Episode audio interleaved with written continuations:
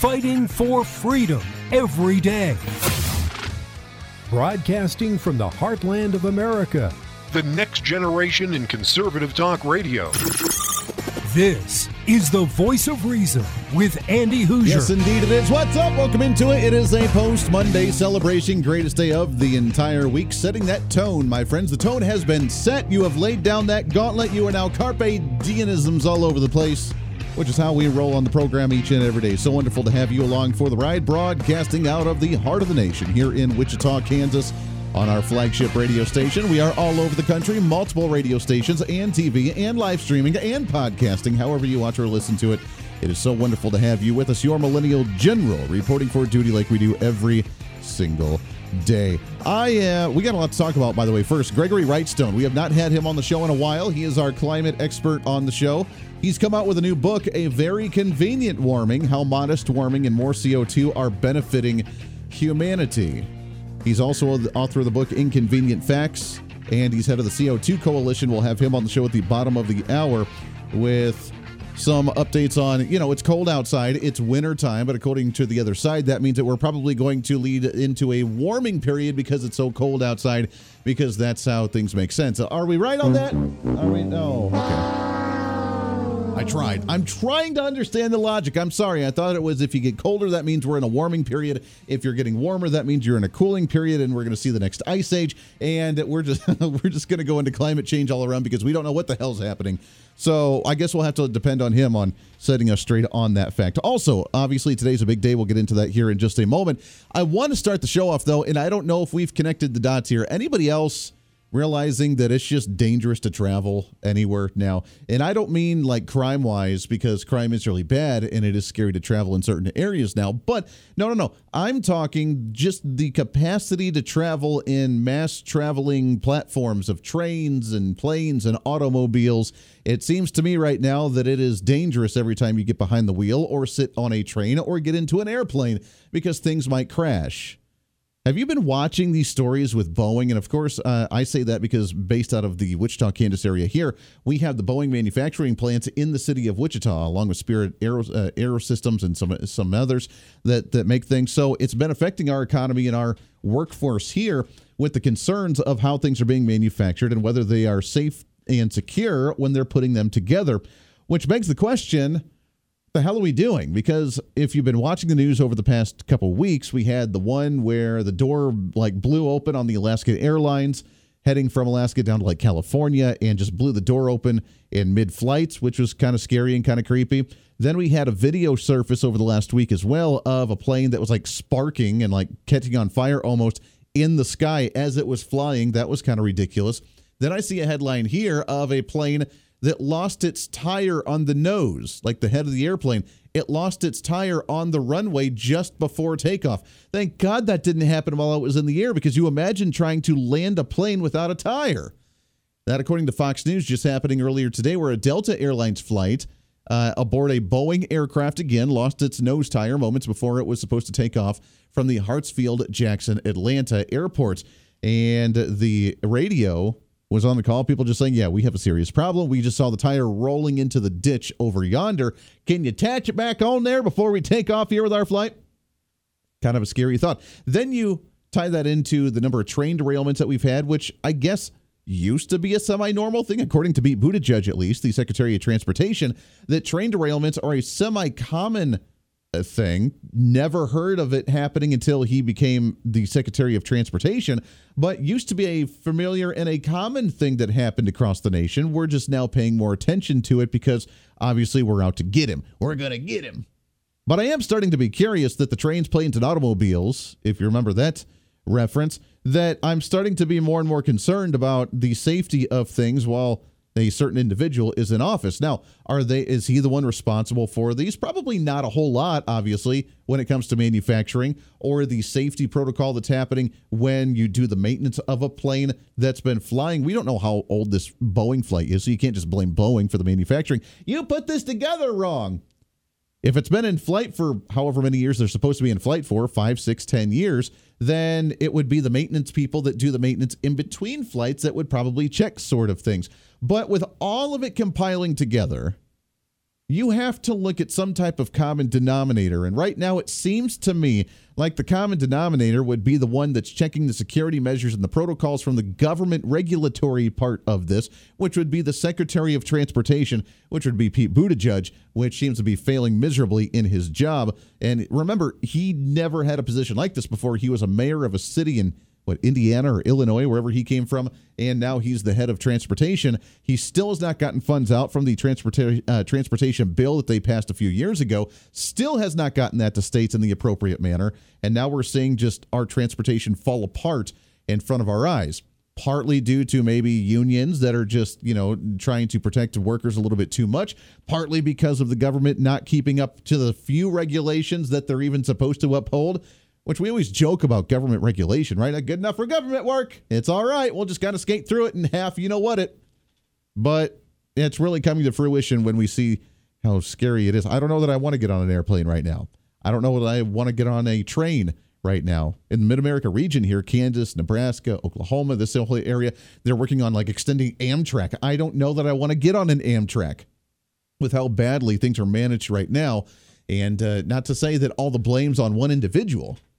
But good golly, you're supposed to be the leader, delegating things appropriately to make sure things run smoothly. And I could be wrong, but I don't remember these things being as bad as what they are right now with the number of accidents, the number of train derailments, the number of planes that are having issues in such a short amount of time. It's the things that make you go, hmm. And I don't know that I really want to fly right now. I know. Kind of crazy. All right, let's get into what's trending here, shall we? Obviously, today's a big What's day. trending today? And we're kind of dorks on this one. So, happy election day again for those of you in New Hampshire. The primaries, everybody, all eyes are on you. And I'm here to say, Nikki Haley, that she's been doing numerous different election interviews talking about the campaign today, doing the big push, because she sunk the vast majority of her resources in New Hampshire.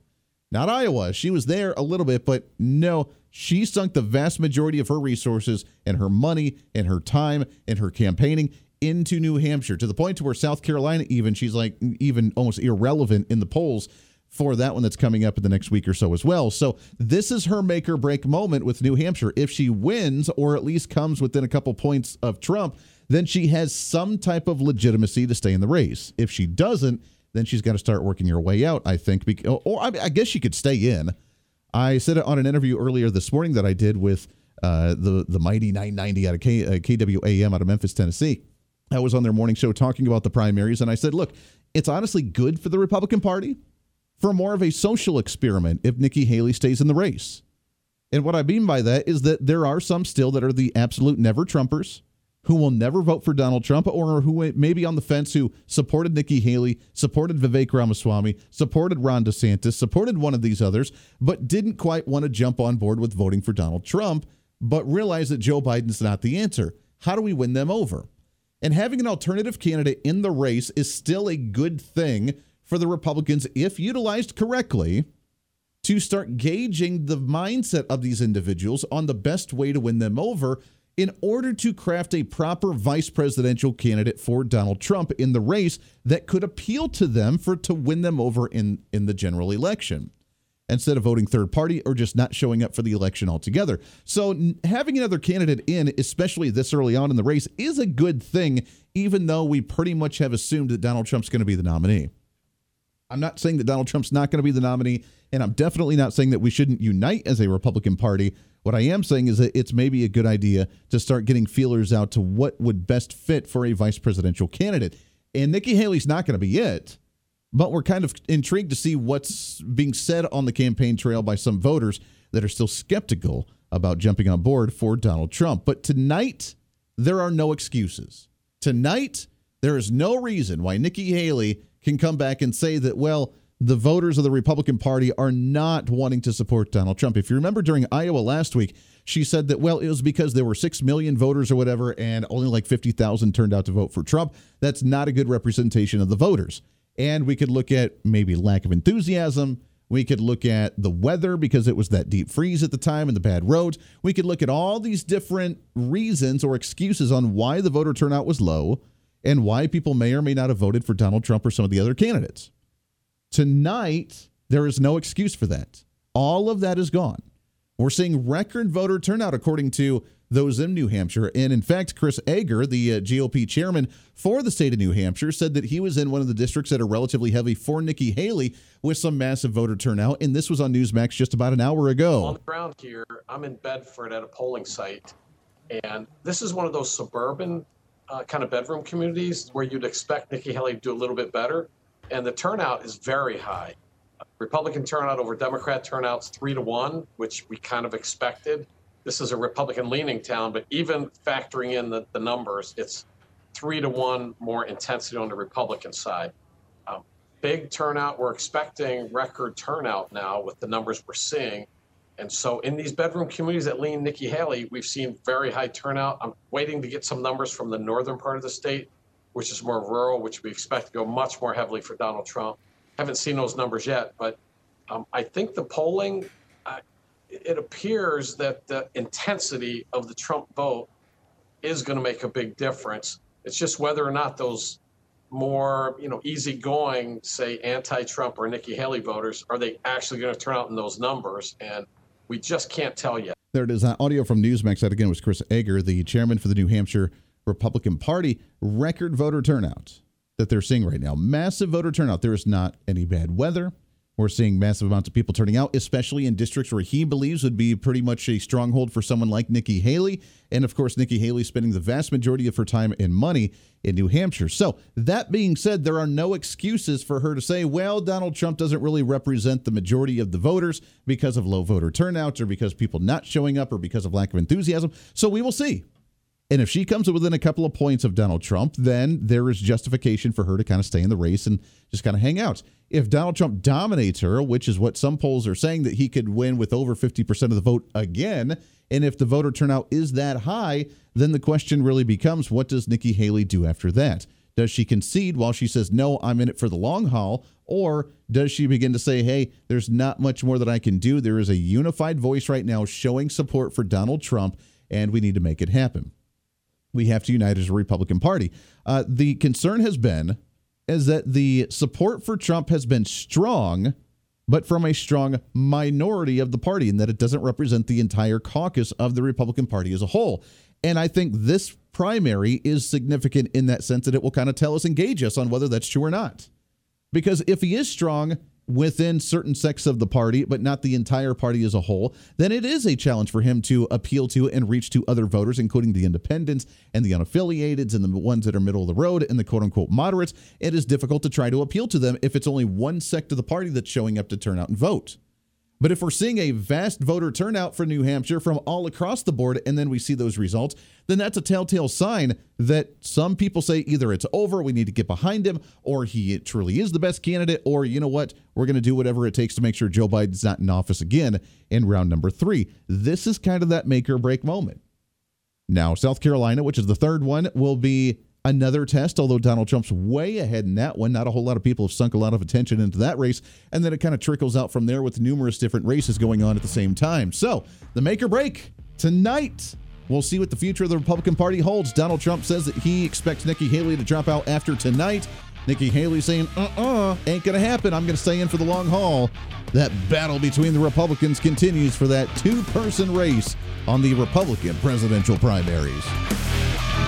This is the voice of reason with Andy Hooser.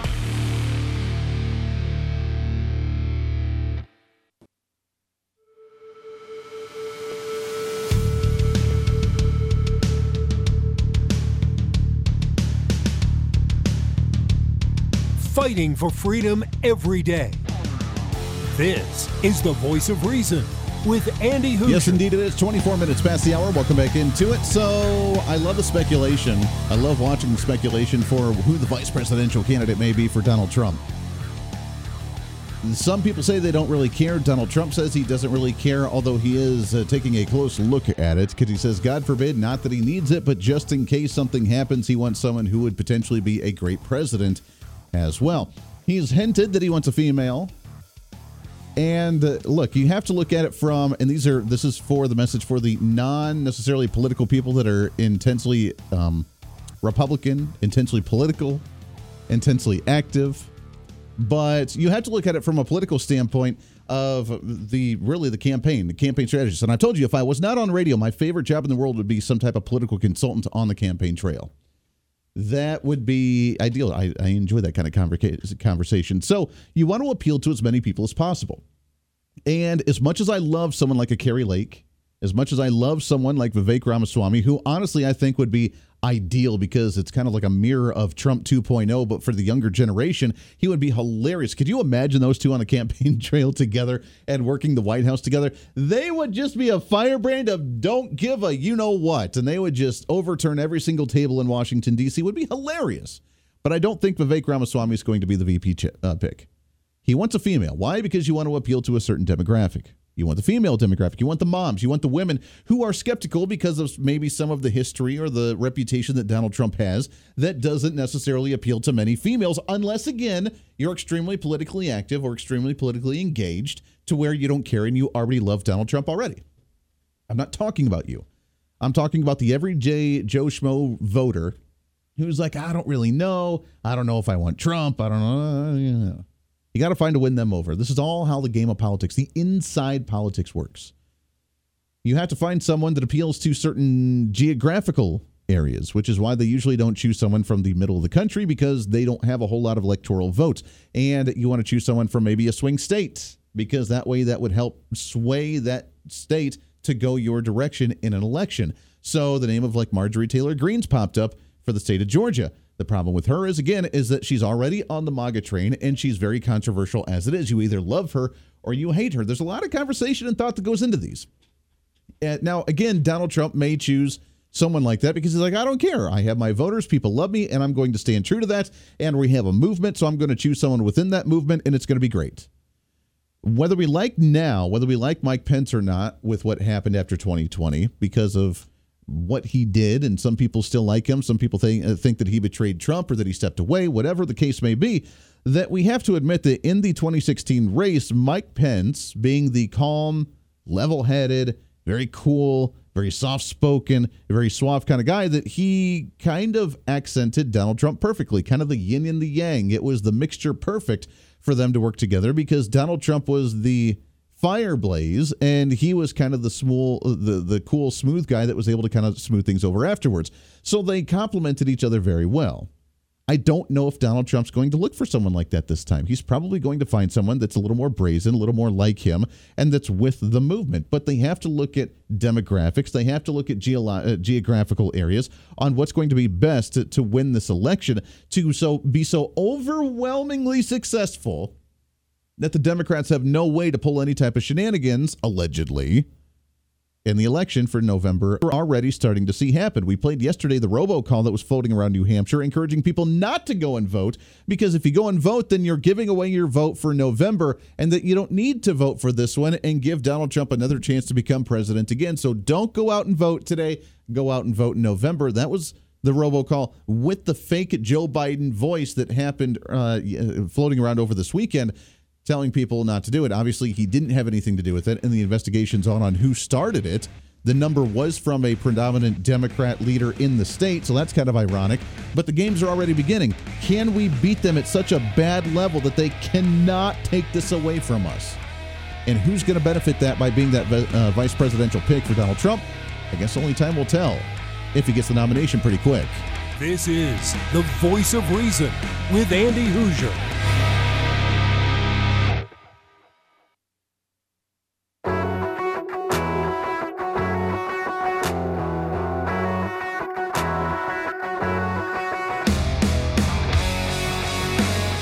Reason Meets Radio. This is the voice of reason with Andy Hooser. Yes, indeed it is. Welcome back into it. Trying to cram that 10 pounds reason into that five pound bag, trying to rebrand the millennial generation one radio listener at a time. We have our multiple radio stations all over the place, plus our live streaming and podcasting and website, however you may check it out. Which, by the way, we have our website uh, revisioned a little bit a little bit more content. We're going to add some more content on it. You can check it out at HooserReason.com, H O O S E R Reason.com. Also, our social media at Hooser Reason. You can check all that out as well. So wonderful to have you with us. It is New Hampshire primary day. We'll cover some more of the New Hampshire primaries in just a bit. Latest polls showed that we went into the day with Donald Trump up near 10 to 15 points over Nikki Haley, and he's looking at an over 50%. He's hoping to at least get 50% of the vote today to just stomp out Nikki Haley and have her concede by the end of the day today. I don't know if that's going to happen. She says she's in it for the long haul and that she will be giving that voice for the alternative of the Republicans. We'll see how that goes into New Hampshire and in beyond with South Carolina and so forth. But let's shift gears a little bit. Let's talk about some other goodies here, shall we? What's trending today? I, I have to admit, I have been loving, for the most part, this winter season. Being in Kansas, being the heartland of the nation, uh, where my flagship radio station is, KQAM, the Big Talker, I have enjoyed the cooler weather. I'm still wearing my t shirts. It was 30 degrees today and it felt great. It was amazing. Now, to be fair, the last couple weeks was down around zero or even below that with the wind chill that was below freezing. We've gotten more snow than I've seen in the past 10 years that I've been in Kansas. We've had more ice. We've had more snow. We've had more school cancellations. Been kind of crazy. Obviously, that means that global warming's happening, right? Is, is that is that true? Oh. Well, let's get the record straight here, shall we? Really happy to have this guy back on the program. It's been a while since we've chatted with him, and for the new year, especially with his new book. As you know, his previous book, Inconvenient Facts, he's got a new book out right now, a very convenient warming, how modest warming and more CO2 are benefiting humanity. I'm excited to read mine. I have my copy right here with me, but the man himself, Gregory Wrightstone, on the line with us here. Greg, Happy New Year to you. Oh, back at you. Yeah, I'm, I'm here in Arlington, Virginia um, we we've got about four or five inches of snow. Uh, we haven't had snow in two years here, really. We had a light dusting last year. Yes, yeah, so I'm liking it too.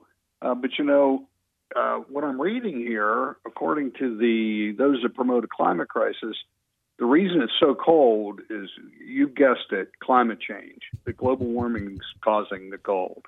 Uh, so they have all their bases covered when it comes to uh, linking every kind of strange or even somewhat unusual weather pattern to, to climate change in our sins of emission of carbon dioxide. Oh, sure. Yeah. I mean, things are different from last year. Now, they, it may just be a cycle. I know that they, I'm sure they haven't thought of that concept right at all, but I mean, it's a cycle. But now that we're seeing cooler weathers, we're seeing moisture. I mean, here in the Mid America region, we are loving it because we're getting more snow. It's been raining all day today on top of the snow. And we've been in a drought for like the last five or six years. So we're taking as much of this as we possibly can but Greg, I mean, it, just because things are resetting themselves and that we're seeing a little bit better weather with an actual normal winter, that obviously means that we're destroying the environment. How did we get to this point?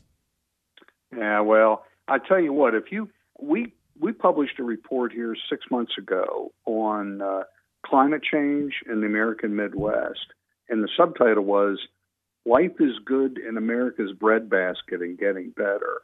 And we actually looked at, at, at Midwestern temperatures specifically to Midwest temperature data and CO2 data and crop growth and, and by almost every metric. You're right, it's been dry for the last several years, but we also looked at drought and put it in a long term perspective to find that that happens in the Midwest from time to time. We have these droughts.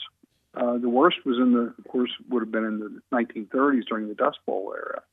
Uh, but again, if you go to, to co2coalition.org and just search for Midwest, uh, you can get that. It's a powerful document, and, and it's powerful by, because you can actually see what's going on with the temperature. We, we found that highest temperatures peaked again 90 years ago, uh, and the high temperatures today are much less than what they were in that period.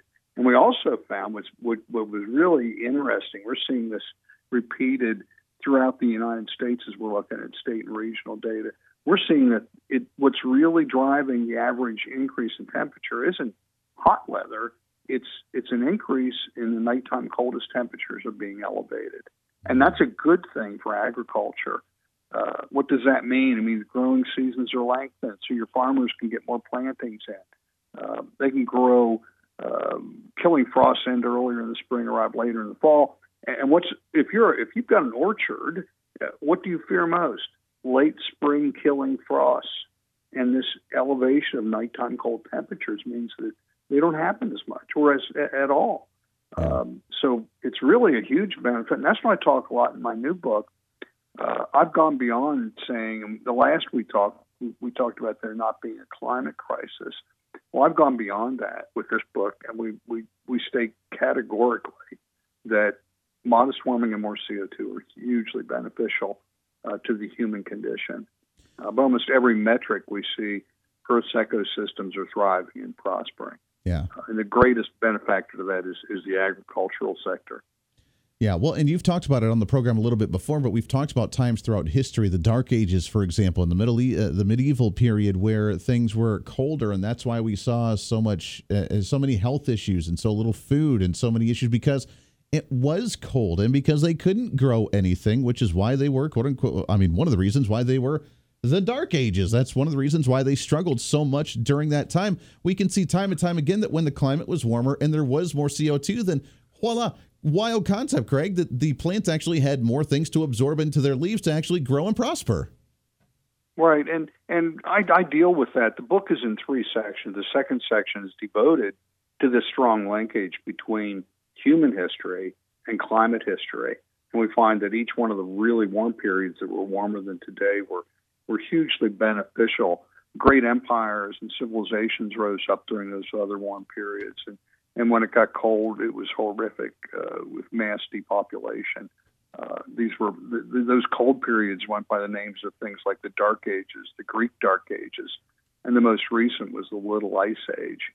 Uh, and as I as I said, I'm talking to you right now from Arlington, Virginia, and 18 miles south of where I am was uh, George Washington's uh, and Martha uh, lived there at Mount Vernon, and every single year he would have his workers, many, many of them uh, were slaves, would go down to the Potomac River and they saw the thick ice in the blocks and haul it up to his ice house. Well, the last time that happened was about 25 years ago. Uh, so, I mean, this it's this type of historic data that people understand.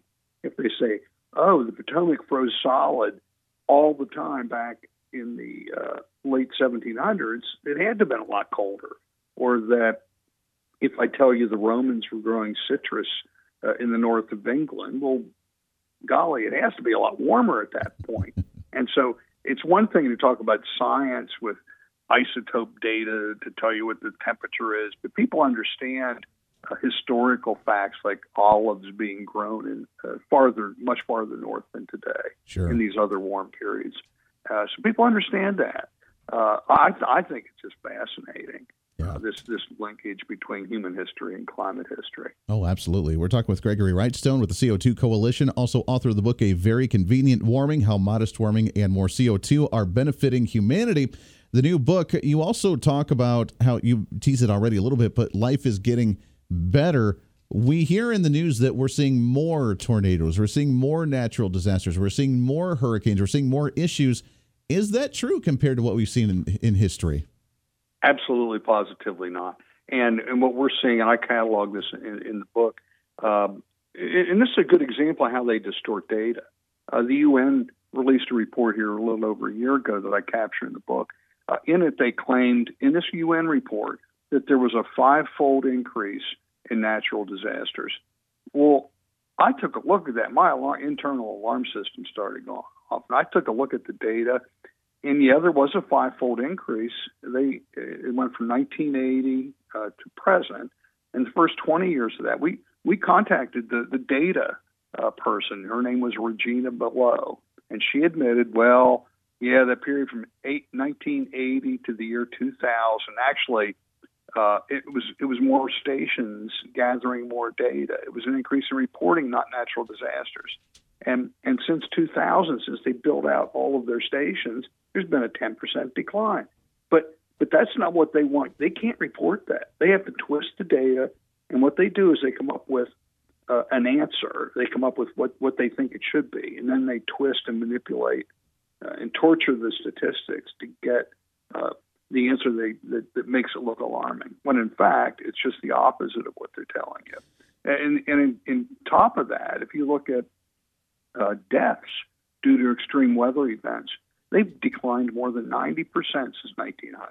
Now, a lot of that has to do with, with better forecasting. I mean, you're living in Corpus Christi and you go, hey, there's going to be a Category Five hurricane headed your way. You better bail out. Yeah. You know, and so you know people can get out of the way, or you know, there's a there's a tornado alert and get to the basement quickly.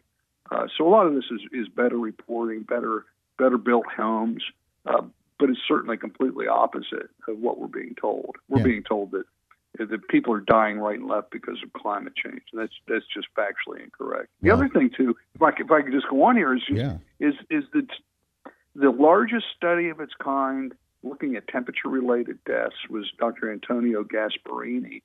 He looked at 74 million temperature related deaths and found that 20 times as many people die due to cold as due to heat. Uh, that's completely at odds with what most of your listeners have ever heard. Sure. Oh yeah, yeah. That we're all going to die from the drought. We're going to die from that heat. We're going to die from that warming, and that's what they tell us. The fear tactics of all these natural disasters. Now, especially you have like Danny Glover's out there saying that earthquakes are caused by global warming as well. So there is that. Hang on the line, Gregory. We got to take a hard break here. It's Gregory Wrightstone. A very convenient warming. We'll continue this when we come back here for a Tuesday on the Voice Reason. Stay here. The voice of reason with Andy Hooser.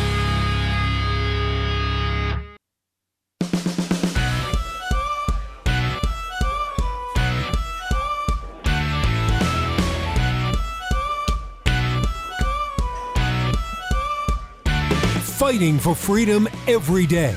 The voice of reason with Andy Yes, Hooser. indeed. Welcome back into it. Happy New Hampshire primary day for a post Monday celebration. Greatest day of the entire week. We're hanging out with Gregory Wrightstone. We'll get back to him in just a second. I did see some breaking news, though. That was some leaked audio from the Republican Party about Kari Lake and her announcement running for U.S. Senate that she did, uh, I don't know, about six months ago or so, where they apparently weren't very happy with Kari Lake wanting to run for the U.S. Senate after her loss in the governor's race, as the audio of Republican leaders trying to bribe Kari Lake not to run for the Senate by talking about it.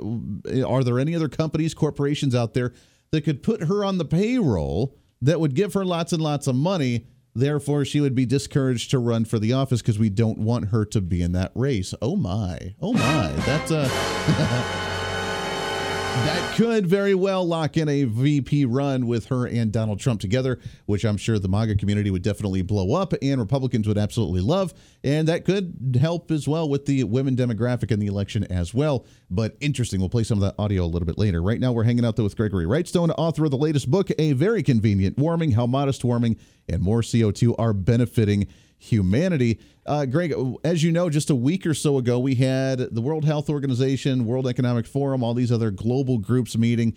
John Kerry was there talking about how we need to end coal plants just globally. We need to stop that. We're going to stop production of coal plants and domestically here in the United States, and how we all need to come together and figure out this whole climate change initiative to where we all get on the bandwagon with the these alternative energies. Uh, Is this stuff really going to happen? Is that where we're at in today's times now? Well, I'm I'm very encouraged actually. What you may it may not feel like it, but I feel like we're winning. Uh, people are wising up. Uh, to the, I think they've overreached. John Kerry's overreached. I think all these people, uh, when you're being told and have every aspect of your life being controlled by them, being told what car to drive, uh, what washing machine or dishwasher to purchase because you're using too much water. I, I can tell you, my new dishwasher is just awful. Uh, we often have to run it twice. It just doesn't work very well. My, I, I just got a new, and that's what they're. Every aspect of our lives is being controlled. I just got a new shower head in my apartment here in Arlington, and it just dribbled out. My son-in-law visited. He found that there were three flow restrictors in that shower head. And man, he knocked those things out, and it's it's like Niagara Falls now. I'm loving it. Yeah. But but these are they don't want you to have that. They don't want you to enjoy uh, heat. They want you to use a heat pump. They don't want to use natural gas. Uh, they want everything being to be electrically driven. Uh, they're trying to control air conditioners, uh, gas-fired lawnmowers, uh, you name it. Um, and that's that's really what they're doing is just uh, excessive control and regulation of Yeah. our lives. Yeah, I mean they've talked about what putting the water timers on your shower in California. You can only take a five minute shower and then the water automatically shuts off. They want that. I mean they've gotten rid of the gas uh, gas stoves in restaurants all over the state of New York as they're trying to transition there. Uh, it's the direction that we're going, which is sad because aren't we wasting more product there? We're making, che- and this goes into, I guess, the material side and the corporate side, but we're wasting products by making plastic things that break. And instead of being able to fix them like we did with the 1950s TV, we now have to throw away the entire thing, buy something new that they say is more efficient, but we're wasting so many more products, so much more money, and we're littering the world, which I thought was a bad thing. Exactly. Well, let's just, uh, I mentioned a couple times, and I'm in Arlington, Virginia, which is a county. And in Arlington, they passed a bill last year uh, that, uh, that they, they, would impose a five cent tax for every plastic uh, bag that you get when you go to the grocery store. Uh, so Whole Foods and the others, uh, some of the and Trader Joe's are went to paper bags now. And so what they're doing now, bear in mind the greatest uh, component of, of landfills are what paper products. And so what they've done with this this crazy regulation is having uh, grocery stores go away from those thin, flimsy plastics that take up virtually no room in a landfill uh, to, to paper products that do. Uh, you know, they're just it's it's counterproductive. Um, we're, we're seeing that solar panels, wind turbines, uh, they have a life life cycle of maybe 20. They're saying 25 years, but we see a lot of them uh, needing replaced over after 18 or 20 years. What do you do with those panels? What do you do with those turbines? Uh, put them in the landfill. And particularly solar panels are hazardous waste. Yeah, uh, but like you said, we are winning this argument. People are starting to wake up to it, and we're going to see some changes, I think, here relatively soon. It is a very convenient warming. How modest warming and more CO2 are benefiting humanity. Go check out the book. It's on Amazon now, other places as well. Gregory Wrightstone. Greg, Happy New Year to you, my friend. It's always good to talk to you. We love having you on the show. We got to do it again real soon, brother. Okay, thank you very much. Hey, always a pleasure. There it is, Gregory Wrightstone. Go check him out as well with the CO2 Coalition. That does it for us today. We're back at it again tomorrow with some recaps on the New Hampshire primaries. Until then, be your own voice of reason. This is the voice of reason. I'm Andy Hooser. We'll see you on the radio.